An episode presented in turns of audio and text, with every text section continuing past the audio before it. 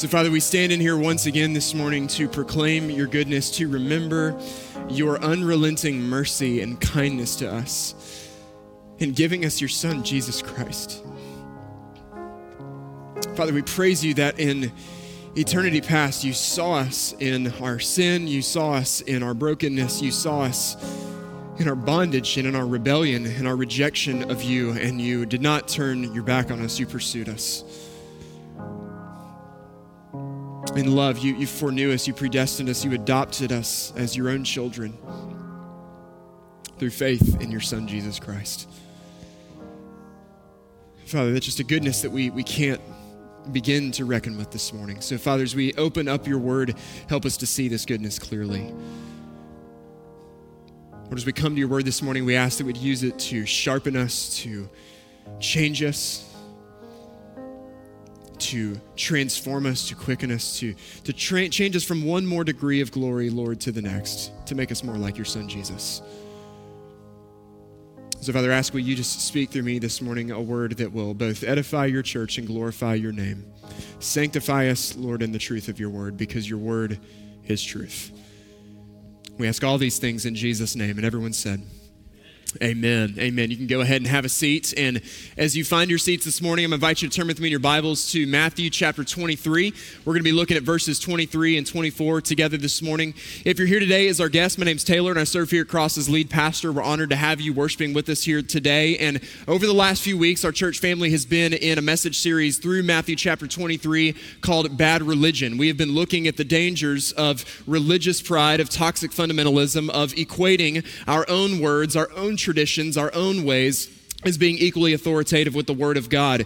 In Matthew chapter 23, Jesus speaks his harshest words that we see him speaking in all of the Gospels.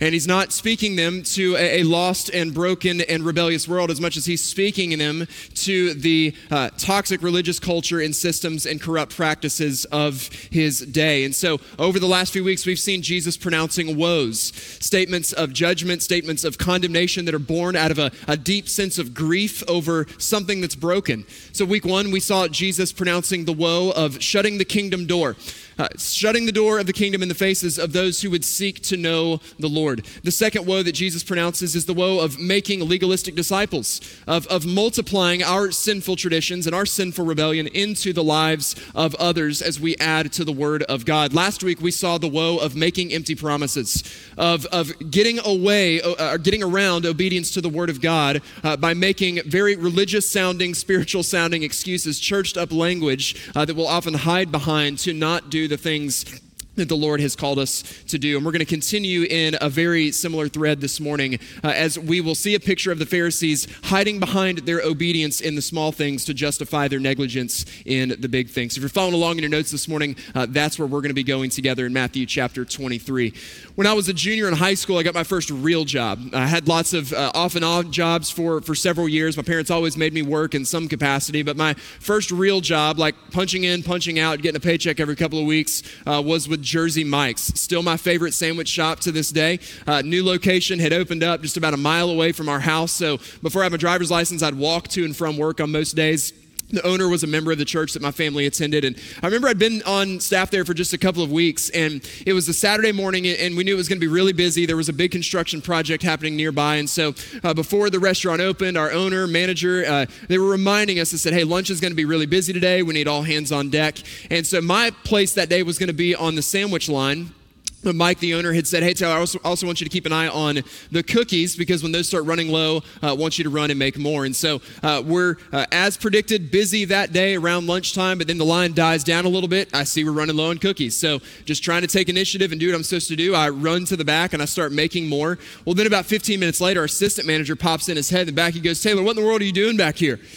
I was like, I'm, I'm, back here making cookies. Like, Mike told me to make cookies. Like, no, we, we need you up here right now. And so uh, I jumped back on the sandwich line. We had a line that was out the door, basically. And so uh, once it died back down, I felt bad. I was like, man, I've only been on the job a couple weeks. I feel like I really dropped the ball here. I went to our assistant manager. I was like, Brooks, I'm, I'm sorry, man. Mike told me to keep an eye on the cookies, and I didn't realize it had gotten busy. He said, no, it's okay. I, I overreacted a little bit. He, and, and what he was uh, trying to communicate to me in that moment what was this. He said, it's not that making the cookies was unimportant. It's just that in that moment, there was something that was more important. We had customers in front of us. The line was going out the door. He explained, he was like, you know, we're probably not going to lose a lot of customers on being out of cookies, uh, but we will lose a lot of customers if the line's too long and we're not capable of making sandwiches. And so when we open up Matthew chapter 23 and we look at verses 23 and 24 today, we'll see from the words of Jesus that every command we are given in Scripture is important. If, if we find it in the Word of God, it's a commandment that's given to us as followers of Jesus. It is important. But according to Jesus, there are some matters of the law that carry a little bit more weight than others. Everything that God has given us is important, but according to Jesus, some things matter just a little bit more. And so this morning, we're going to be taking a look at the words of Jesus as he shows us what matters most. So from Matthew chapter 23, let's read together this morning verses 23 and 24. Is the fourth woe pronounced by Jesus. He says, Woe to you, scribes and Pharisees, hypocrites! For you tithe mint and dill and cumin and have neglected the weightier matters of the law. If you're a write in your Bible type of person, I'd really encourage you just to circle or underline that word weightier. Write it down somewhere, maybe in your notes, but just, just pay attention to that word. You've neglected the weightier matters of the law justice and mercy and faithfulness. These, as in things like tithing, which was the example he was using with them, you ought to have done. These you ought to have done without neglecting the others, with the others being justice, mercy, and faithfulness. Verse 24, you blind guides, straining out a gnat and swallowing a camel.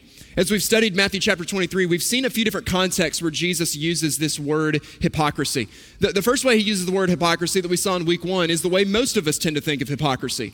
It's someone who says one thing and does another. But then we see also from the teachings of Jesus that hypocrisy is not just saying one thing and doing another. It could be like the Pharisees doing the right thing, but from the wrong motivation. We remember from a couple of weeks ago that the issue with the Pharisees wasn't that they weren't giving, it wasn't that they weren't fasting, it wasn't that they, they weren't praying, it's that they were doing these things from the wrong motivation, which was to be seen by others. But this, this morning we see a, a third angle here on hypocrisy, which Jesus describes as doing good things as a cover for neglecting the most important things. This is what's a little bit different about what we see happening in verses 23 and 24 today. In the previous weeks, we've really seen Jesus address sins of commission. The Pharisees and the scribes are doing things that they should not be doing. This morning, Jesus is addressing a sin of omission. They're not doing something they were supposed to be doing.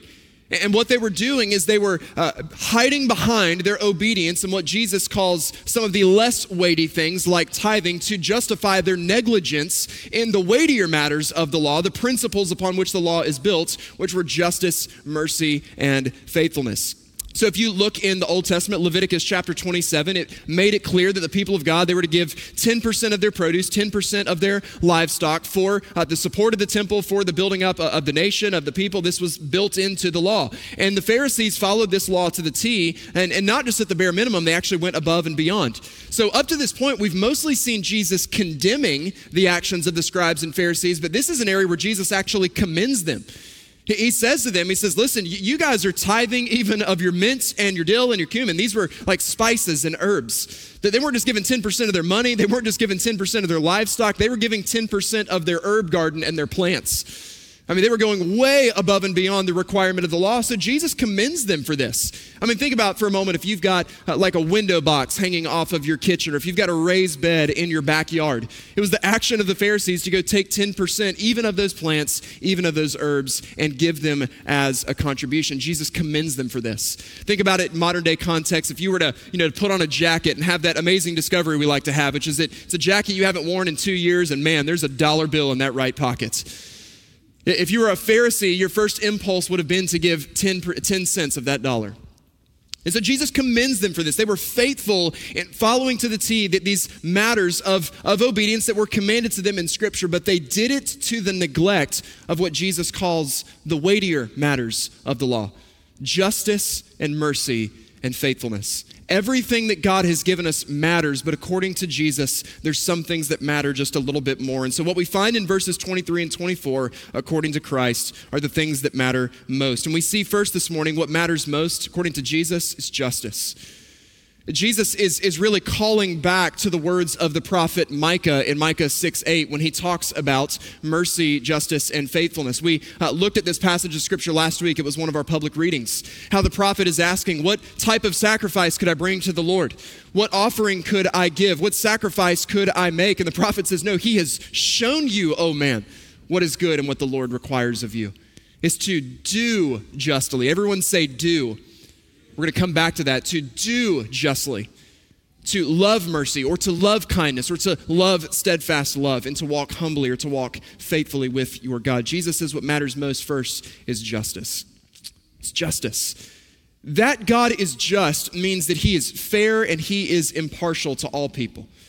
That God is just means that He's fair and He is impartial. It didn't. Uh, it's not that tithing didn't matter. That the Pharisees were doing these things. It's just that Jesus said this is something that mattered a little bit more. He said these you ought to have done without neglecting the weightier matters. Now, not trying to play tricks here this morning. That word weightier it simply just means heavier. Or, or carrying a little bit more weight. So that it's not that the other matters were unimportant, it's just that according to Jesus, some matters were more important. So when we talk about justice, just before uh, we have an opportunity to, to convolute this, we just mean in its purest sense God's fair and impartial treatment of all people. Here's how we see the justice of God proclaimed throughout Scripture. You might just want to jot these references down and, and come back to them in your community groups a little bit later. Isaiah chapter 30, verse 18, the prophet says, For the Lord is a God of justice. Blessed are all those who wait for him. Psalm 67 4, the psalmist says, Let the nations be glad and sing for joy, for you judge the peoples with equity, with fairness, with impartiality, and guide the nations upon the earth. Psalm 103, verse 6 The Lord works righteousness and justice for all who are oppressed. And how specifically does he do this? In what context do we see this word justice used elsewhere in Scripture? We go uh, to Psalm chapter 146. I'm going to read verses 5 through 9. It says, Blessed is he whose help is the God of Jacob, whose hope is in the Lord his God, who made heaven and earth, the sea and all that is in them, who keeps faith forever, who executes justice for the oppressed, who gives food to the hungry. The Lord sets the captor, prisoners free. The Lord opens the eyes of the blind. The Lord lifts up those who are bowed down. The Lord loves the righteous. The Lord watches over the sojourners. He upholds the widow and the fatherless, but the way of the wicked he brings to ruin. God himself is just. He executes justice for his people, and he calls us to do justly and execute and pursue justice ourselves. This should be very, very simple for us this morning. It should be very, very simple for us this morning.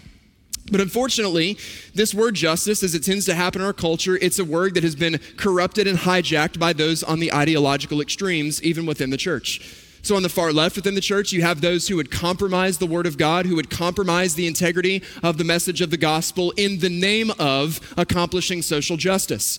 But then, as usual, you've got on the opposite far right extreme, the overreaction, are those who are completely ignoring injustice who dismiss conversations about justice out of concern that it might corrupt the message that's given to us in the Word of God. Scripture lays it out for us clearly. God is just. He's a God of justice. He pursues and executes justice. We are called to be just. We are called to pursue and execute justice. It should not be complicated, but we've made it this way. And, and listen, but before I go any further this morning, you, you just need to understand if you're going to be in the 21st century, a follower of Jesus Christ who genuinely concerns about biblical justice, meaning that you're not going to compromise the integrity of the gospel and you are going to pursue practically justice in this world, you are going to face hate from both of the ideological extremes. And this is my encouragement to you this morning. When it happens, ignore it. Just ignore it. It's a good southern proverb that I think we would all do well to remember this morning. If you wrestle with a pig, you will both get dirty, but the pig likes it. If you're going to pursue justice, if you're going to uphold a biblical definition of justice, if you're going to do the things that Scripture clearly calls followers of Jesus to do, to care for the widow, to care for the orphan, to care for the immigrant, to care for the oppressed, to feed the hungry, to give drink to the thirsty, listen, you're going to have some on the far right. They're immediately going to go virtue signaler, social justice warrior, Cultural Marxists, listen, I know we've all learned how to use the Google on the internet machine, but, but let's not be lazy with these accusations. These are things Scripture clearly calls us to do. At the same time, when, when someone hits the brakes a little bit because they're concerned that we're compromising the gospel in the name of pursuing justice, don't accuse them of being uncaring about injustice. But we have to do both. It's like we've forgotten in the 21st century church, we can walk and chew gum at the same time. You can uphold the integrity of the Word of God, and you can walk faithfully in doing the things that the Word of God has called us to do. Jesus condemns the Pharisees because they ignored injustice.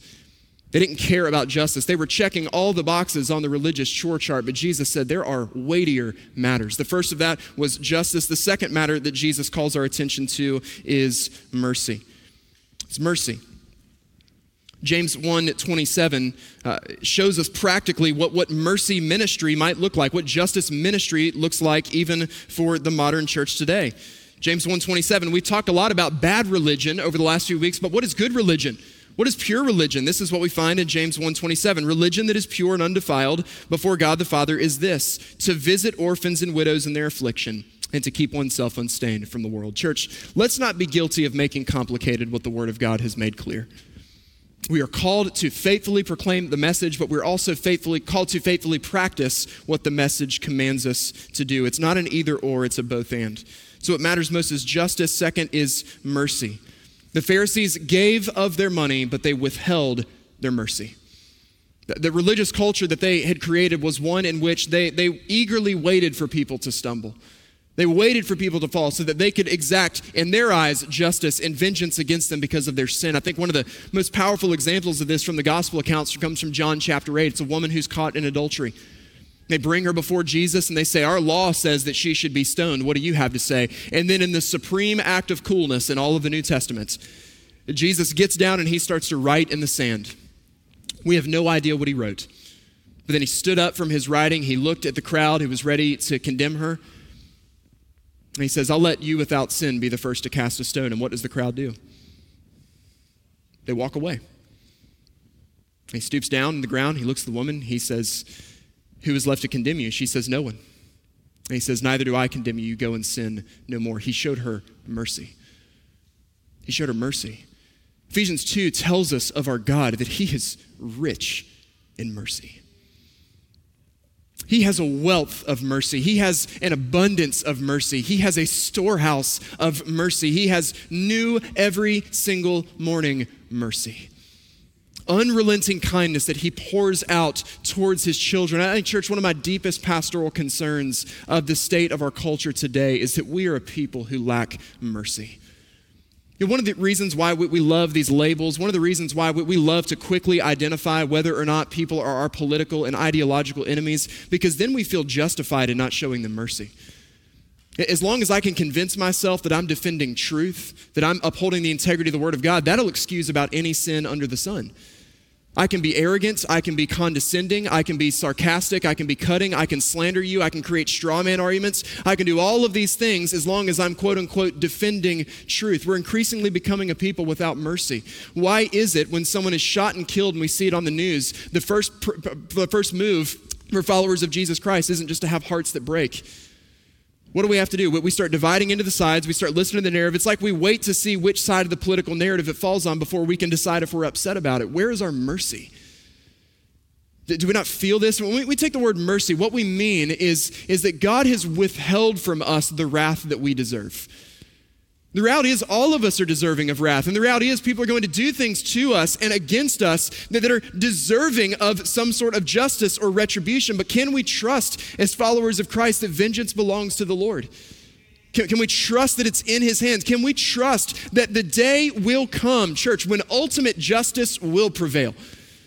Every wrong that has ever been committed in this world will be righted before the throne of Jesus Christ. That's why I believe a worldview without God is about the most hopeless worldview you can imagine. Because that means that every injustice that's ever committed, it will never be righted. The world's just a cold, dark, and broken place, but God, in His mercy, He has corrected injustice. He's ultimately corrected this through the cross, where his perfect justice was exacted, not against us, but against his son in our place. He showed us mercy, and he withheld from us his wrath as it was poured out on his son Jesus. He, he says of the Pharisees in verse 24, he says they, they swallow a camel to strain out a gnat. Now, uh, much to the joy of seven year olds anywhere, that, that is in fact Jesus making a bathroom joke. Swallowing a camel to strain out a gnat. Jewish culture, uh, camels and gnats were both the largest and the smallest unclean animals. In order to filter out their wine to make sure it wasn't corrupted, the Jewish people would, would strain out the wine to make sure that it didn't pick up any gnats. And so they would go to these extraordinary lengths to make sure their bodies were not corrupted. We saw this last week through the work of, of whitewashing tombs. Or excuse me, we'll see that next week, the work of whitewashing tombs. So they go to these extraordinary lengths to, to make sure uh, they did not fall into sin. Jesus, in saying that they would swallow a camel to strain out a gnat, what he's saying is that they were so obsessed over the minutia that they were missing out on the big picture. We, the language we might use today is, is making a mountain out of a molehill or missing the forest for the trees. And when you talk about a, really toxic form of legalism and fundamentalism, that's at, it, at its base is what it does. It, it, makes mountains out of molehills. It makes every issue a gospel issue. Like how you dress on Sunday morning is just as important as the message that's preached.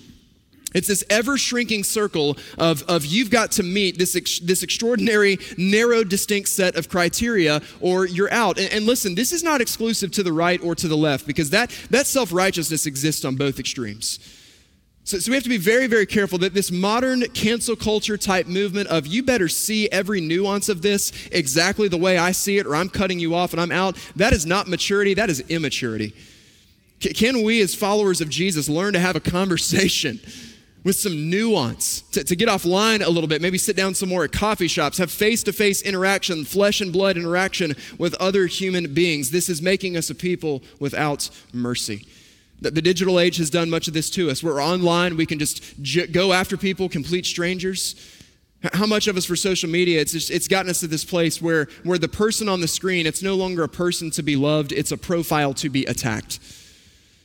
And we justify these things, and in our hearts, we become people without mercy. Jesus says what matters most is justice, what matters most is mercy. Do justly, love mercy, walk humbly with the Lord. So, third, what matters most is faithfulness justice and mercy and faithfulness. Not just in the small things, but faithfulness in the big things. David Platt, in reflecting on this particular passage of Scripture, asked the question Do we pride ourselves on following convenient laws, or do we spend ourselves expressing costly love? Doing justly and loving mercy should come as the spontaneous overflow of a heart that is walking faithfully and humbly with the Lord. We cannot preach that God is just and then ignore injustice. That's unfaithfulness. We cannot preach God's mercy to us in Jesus Christ and then be a merciless people against our ideological opponents. That's unfaithfulness. And Jesus doesn't tell them here, listen, stop focusing on the small things so that you can focus on the big things. He doesn't set it up as an either or, it's a both and. He says, do both. These, things like tithing, he says, you ought to have done without neglecting the weightier matters. So it's not an either or, it's a both and. And just ask the question this morning why is it like the Pharisees, we can be so quick to hold up our spiritual resume to justify our sin in other areas? Why is it we are so quick to run to the Christian chore chart? We're so quick to hide behind, well, I've been going to church for this long and we've never missed a Sunday, and I give this regularly and this faithfully, and I, have I've hit every box on the Bible reading plan this year. Why is it easier to preach a message of legalistic works? Why is it easier to hide behind a message of legalistic works?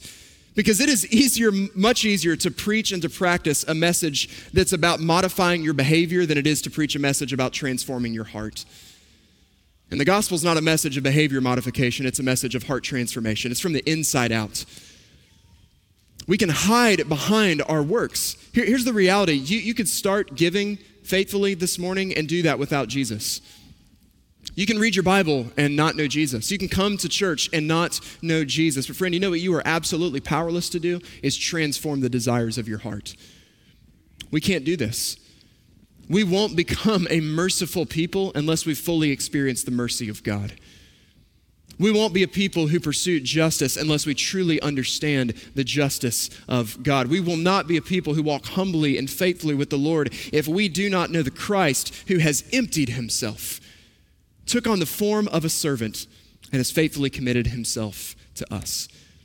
We cannot be hiding behind our obedience in the small things to justify negligence in the big things. So, so, just as a couple points of application this morning, what can we be doing to make sure that we stay focused on what matters most? How is it that we can be people who are not hiding behind obedience in the small things to justify negligence in the big things? Just from what Jesus shows us this morning, we see first, we need to be faithful in the small things.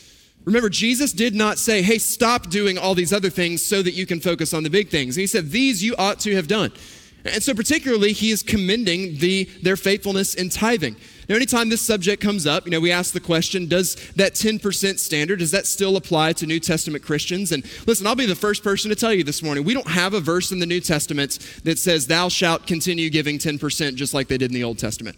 Like if you're looking for that verse, it's just not there. So I, I've always just asked myself the question well, do we have any reason to believe they started doing less than that? Personally, I think that answer is no. When, we read the book of Acts, it says that the first century believers, they saw nothing as belonging to themselves. Not only do we have no reason to believe they started giving less, we actually have every reason to believe they started giving more. That they were selling their possessions, they went way above and beyond the 10%. Remember, the, the 10% can, can actually be a, a really uh, easy smokescreen to set up to justify the fact that we're not doing as much as we could be. And so I believe that's a good starting point for us still today, but nevertheless, we're not going to lay down a standard that the Word of God doesn't. This is what we find from the Apostle Paul in 2 Corinthians 9, uh, verses 6 through 7. Passage many of us are probably familiar with here. Paul writes, The point is this whoever sows sparingly will also reap sparingly. And whoever sows bountifully will also reap bountifully. Each one must give as he's decided in his heart, not reluctantly or under compulsion, for God loves a cheerful giver. So it's, it's simple for us. Not, not reluctantly, not under compulsion, for God loves a cheerful giver. But, church, you know that the sad news is that uh, the statistics continually reflect to, uh, to show that the modern church, we're really struggling to faithfully uphold 2 Corinthians chapter 9. This is a 2020 Christianity Today article uh, that uh, was citing some research from the Barna Group. Says uh, of Christians, particularly in our Western context, only 5% of church members are giving regularly, with households making above $75,000 a year being the least charitable. Uh, nationwide, on average, Christians are giving only about 2.5% of our income. This is from a 2017 uh, research from Barna. I want to talk to my generation here for just a second, millennial group, that this is just really, really sad to me. 2017 study showed that millennials are, are giving, on average, less than $50 a year to charitable organizations. And so, for my generation, again, I, I want to talk to us here for, for just a second because one thing I love about our generation is that when it comes to these matters like justice and mercy, we're like, yes, amen. Raise your voice, see the wrongs in the world. We want to see them be made right, but it's almost like we have the opposite problem of the Pharisees.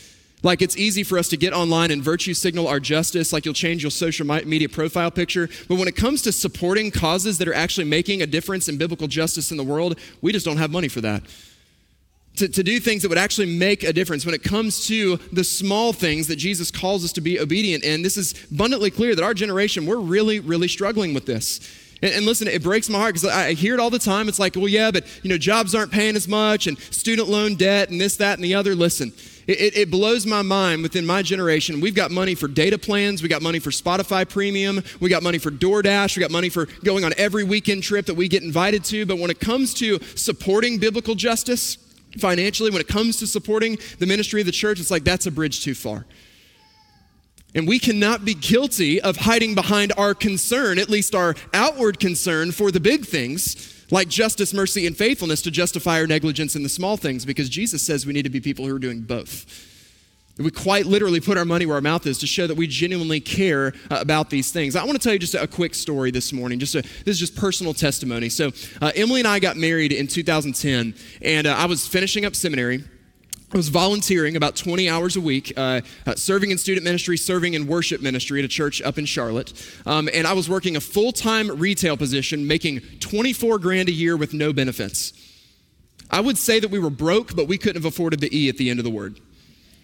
I mean, we, we were, you talk about just absolutely strapped. And Emily, went first few months we get married, she was uh, looking for a job, had one that didn't pan out. And so it was really just that one income for a while. And, and I'll just be perfectly transparent. The first few months that we were married, we were not faithful in the small things. We were not as faithful in our giving as we should have been. It was there, but it was very, very inconsistent. It was always about what's left over. And it struck both of us kind of sitting in a worship service one night, hearing the testimony of a missionary, and the Lord just prompted it laid it on our hearts. And we, we basically just, just put our, our flag in the ground and said, hey, no matter what, this is going to be the standard in our family. We're going to get paid, and the very first thing we're going to do is give. And guys, let me just encourage you with this 11 years later. 11 years later, we have never failed to pay a bill on time and we have never failed to have what we need because the Lord has continually provided. Now, understand it, we're not living large. I'm driving like a 10 year old Kia with 130,000 miles, okay? So just hear me on that this morning. There's a huge difference between the Lord providing all of your wants and providing all of your needs. And the Lord will provide your need, but we are called to be faithful in the small things. Do not hide behind your concern publicly for all of the big things, church, to justify our negligence in the small things. But second, in, the same way, Jesus reminds us here that we should not neglect the big things. Again, every command matters, but some commands matter a little bit more. So maybe you're on the opposite extreme of my generation and you are acing the Christian chore chart. Like you've got it on your refrigerator at home with the gold stars and everything, right? All the Sundays you've made, you give twice a month, you've hit every box on the Bible reading plan this year, you've gone on mission trips, and you've got it all there. But if you're being just totally honest, you don't care a whole lot about the injustices in our world today. If you're being honest, there's not a whole lot of mercy in your heart for your political and for your ideological enemies. And all of that proves that we are not walking faithfully and humbly with the Lord. Everything matters, but some things, church, just matter a little bit more. And this is what we have to understand this morning. Because anytime we talk about pursuing justice, the, the, the, I've been speaking into these subjects for over 10 years, and the objections have never changed. Our minds immediately start saying, well, listen, that doesn't mean people can just break laws. Well, listen, that, that, there is a way to, to help people in a way that actually hurts them, that enables their behavior. We can't do that. There are secular ideologies, there is Marxism out there that can shape these conversations. Listen, hear me say this this morning. Just because these things can be done wrongly doesn't mean that they can't be done rightly. The Lord has not commanded us to have concern for the widow, for the orphan, for the oppressed, for the foreigner, for the hungry, for the thirsty. He would not have given us these commands if we were not capable of following them faithfully. There's a reason He's given this to us in His Word. And, it's, we, have come to this place where, uh, even on, on some of the far right extremes in our culture, just like the Pharisees in Matthew chapter 23, they're hiding behind concern for what might happen to the message to justify doing nothing at all. And so they will quickly malign, quickly cut off many, we'll t- speak more into this next week, faithful followers of Christ, some of the greatest gospel warriors of this generation. Their names and their reputations are just being tarnished by those on the far right of the ideological extreme because they're just trying to have a conversation about justice. You cannot hide behind concern for what, ha- what might happen as an excuse to not obey what the Word of God has called us to do. We can't neglect these things. When we neglect these things, we find ourselves like the Pharisees standing in opposition to Jesus, and that's not a place that we want to be. There's even some who have gone as far as to say, when we open up our Bibles, well, all of this language about serving widows and orphans and immigrants, that's not about physical widows, orphans, and immigrants, that's about spiritual widows spiritual orphans, spiritual immigrants. Everything's been spiritualized. Well, again, the book of James speaks again to this very, very clearly today. James 2, verses 14 through 17, one of the clearest passages of Scripture in the whole New Testament. What good is it, my brothers, if someone says he has faith but does not have works? Can that faith save him? If a brother or sister is poorly clothed and lacking in daily food, he's not talking about spiritual clothing and spiritual food. He's talking about actual clothing and actual food. The verse doesn't mean the opposite of what it says. It says what it says. And one of you says to them, Go and be go in peace, be warmed and filled, without giving them the things needed for the body. What good is that? He says, So faith by itself, if it does not have works, is dead. To ignore justice, to ignore mercy, to ignore faithfulness is to be walking in a faith that's dead. It's to stand in opposition to Christ. It doesn't matter if you're acing the rest of the chore chart, if you were neglecting the weightier matters. God is a God who is just, who ex- executes justice. He calls us to do justly. He calls us to execute justice in this world because, listen, church, it's through those actions that our world sees most clearly the most important act of justice ever accomplished, which is what happened to Jesus Christ on the cross. When you talk about the collision of God's justice and his mercy, Tim Keller has said so well that at the cross, God's love provided what his justice demanded. Again, we to get away with sin. But what happened at the cross is that God, in his justice, he demanded perfection. And that's a perfection you and I could never give. That's something you and I could never attain to. But then in his mercy, instead of executing that justice against us who were guilty, Jesus Christ in our place, 2 Corinthians 5 said, became sin. God's love, God's justice demanded perfection, and in his mercy and his love, he provided perfection. And in doing this, he demonstrated to us his faithfulness. Christ, in total humility, Paul says in Philippians 2, he emptied himself. He took the form of a servant. He became obedient to the point of death, even death on a cross. He made himself lower and lower and lower. At the cross, we see perfectly God's justice. We see perfectly God's mercy. We see perfectly God's faithfulness. And this is what the world most desperately needs to see through us. Listen, putting food in someone's stomach doesn't save their soul. There's no question the most important calling of the church is the work of preaching and proclaiming the gospel of Jesus Christ. But it's a lot easier to believe that God can satisfy the hunger of your soul if someone has satisfied the hunger of your stomach. This doesn't save anyone, but it makes our message a little bit more believable. If you've not written it down the last few weeks, I hope you write it down this morning. We are to be people of orthodoxy, meaning we need to proclaim a true message. We need to be people of orthopraxy, walking in faithful practice.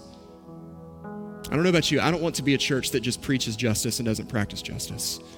I don't want to be a church that just preaches mercy and doesn't practice mercy. I don't want to be a church that just preaches humility and faithfulness and doesn't practice humility and faithfulness. That is the difference between the bad religion that Jesus condemns and the pure and undefiled religion that Jesus commends. And that's what he's calling us to today. So you just bow your heads with me here for a few moments. As we close out our time together this morning, we're going to come to the table for communion where we see visibly this perfect collision of God's justice and mercy. He demanded perfection and he provided perfection. In his mercy, he withheld his wrath against us and he poured it out on his son Jesus. He proved his faithfulness to us so that we could walk humbly with him. This morning, we had already just a moment of, of confession and repentance that Ashton led us through earlier on. But I just want to encourage you before we come to the table one more time today. Maybe just through examination. Are, are there some small things where you've not been as faithful as you should be? And maybe you just need to confess that before the Lord and through repentance ask Him to change your heart, to change your mind, to align your will to His so that you can faithfully, humbly walk in obedience to Him. Again, maybe you're a, the checklists, but if you're just being totally honest, you've neglected the weightier matters. You've turned a blind eye to injustice. You've justified not being a merciful person in the name of defending truth. And because of this, it's puffed you up with spiritual religious pride. You're not walking in humility. You're not walking faithfully with the Lord. Wherever you are this morning, just lay that at the feet of Jesus. Maybe for you this morning, it means entering into that collision of justice and mercy, calling on the name of Jesus Christ and being saved. Knowing that in his justice, your sin has been paid for, in his mercy, his wrath against you has been withheld. And through faith, you can call on the name of Jesus Christ, trust in his perfect life, death, and resurrection, and be saved. If that's you this morning, just give that to him. So, fathers, we come to this table to be reminded of your justice and your mercy and your faithfulness. We come with the sobering reminder of what it costs you to save us. But in your love, you withheld nothing. You could not have given us more than you gave us when you gave us Jesus. We thank you for this. So, as we come to this table, as we continue to confess and to repent and to reflect and to commit and to sing, we just ask that it would all be a pleasing aroma to you today. That you would be glorified through the worship and the praises of your people. We ask all this in Jesus' name, and everyone said, Amen. Amen.